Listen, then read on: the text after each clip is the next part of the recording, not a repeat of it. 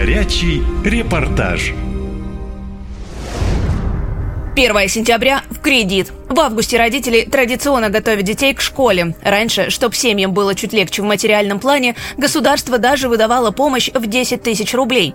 Но с прошлого года выплату отменили. И вот в 20 регионах России оказалось, что многим не хватает денег, чтобы собрать детей в школу. На покупку необходимого нужно больше, чем зарабатывает один член семьи за месяц.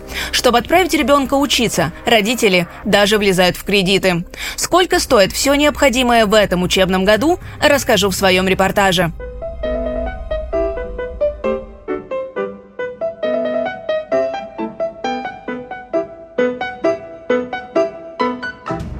Школьные товары в этом году подорожали в несколько раз. Продавцы канцелярии уверяют, их вины нет, мол, все из-за санкций. Поэтому 69% родителей брали взаймы или оформляли кредит, чтобы собрать детей на учебу.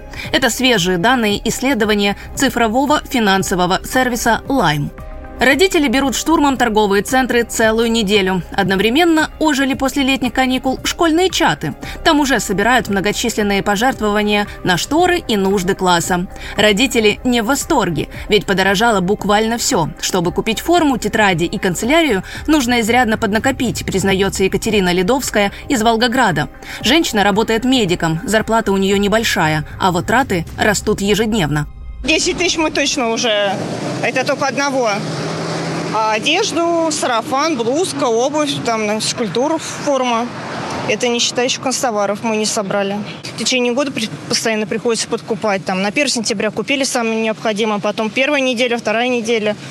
Ну, много. Чтобы ребенок мог нормально учиться, нужно купить хотя бы самое необходимое. Но даже в этом случае выходит космическая сумма. Например, комплект одежды стоит 15-18 тысяч рублей, рюкзак – около 4, а набор канцелярии – около 10 тысяч. Итого даже по средним ценам получается более 30 тысяч рублей на ребенка, и это минимальный набор – у Татьяны Колесниковой детей двое. Женщина честно признается, кредит пришлось взять и ей, и мужу, но другого выхода просто не было. Тетради, ручки, все вот эти письменные принадлежности, они тоже стоят денег, это недешево сейчас на данный момент времени.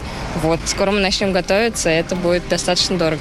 Это одна из самых сложных математических задач – собрать ребенка в школу и не разориться, говорит Олег. Но мужчина с другими родителями не согласен. Говорит, Волгоград не Москва. Да и вообще стыдно брать кредиты на такие нужды. Тут подумал, а вам не кажется, что в стране, в которой призывают взять кредиты, чтобы собрать ребенка в школу, это как-то странно? Кредит – чтобы собрать школу. То есть просто так денег уже на это нет. Ну, предполагается. Во всяком случае, не у всех и не на все хватает. По-моему, это некий позор. А вам так не кажется? По-моему, это некое дно. Елена Мясоедова помогает собрать четырехклассницу-внучку и внука-второклассника. На двоих семья уже потратила около 30 тысяч рублей, и это еще далеко не все купили. А учителя уже предупредили, что много книг нужно будет покупать за свой счет, а без них никак.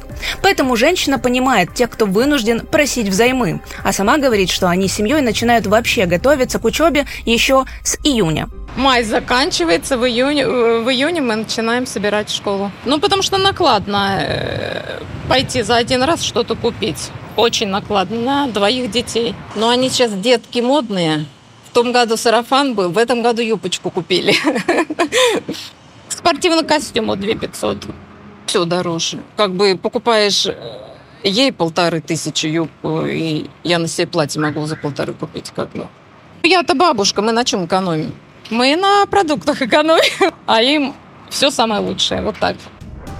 Анжела в этом году собирает дочь не в школу, а в колледж. Женщина работает на почте. Говорит, даже чтобы купить самое необходимое, все равно нужен кредит. В школу э, просто стараешься побольше вещей покупать, так как нам э, здесь э, будем обходить, пока по минимуму будем обходиться значительно подорожали и вещи, и канцелярия. Процентов, наверное, на 30, на 40 подорожало. А дело по минимуму отдала больше 10 тысяч и 3-4 тысячи канцелярия. Тоже по минимуму. Чиновники тем временем обещают материальную помощь, но не всем, а только беженцам из Луганской и Донецкой областей. Вместо российских семей в этом году по 10 тысяч рублей получат родители школьников, которые приехали из ДНР и ЛНР. А некоторые политики предлагают другой выход – отправиться в зону СВО, чтобы собрать детей в школу. Например, в Рио главы Марии Эл Юрий Зайцев пообещал дополнительные выплаты добровольцам из республики, поехавшим воевать. Чиновник заявил, что тогда семье точно будет на что купить продукты, одежду и собрать ребенка к первому сентября.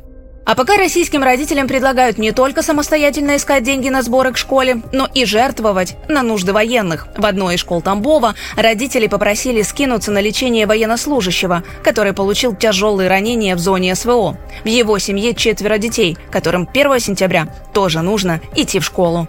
Катя Константинова, «Наша лента» из Волгограда. Наша лента. Коротко и ясно.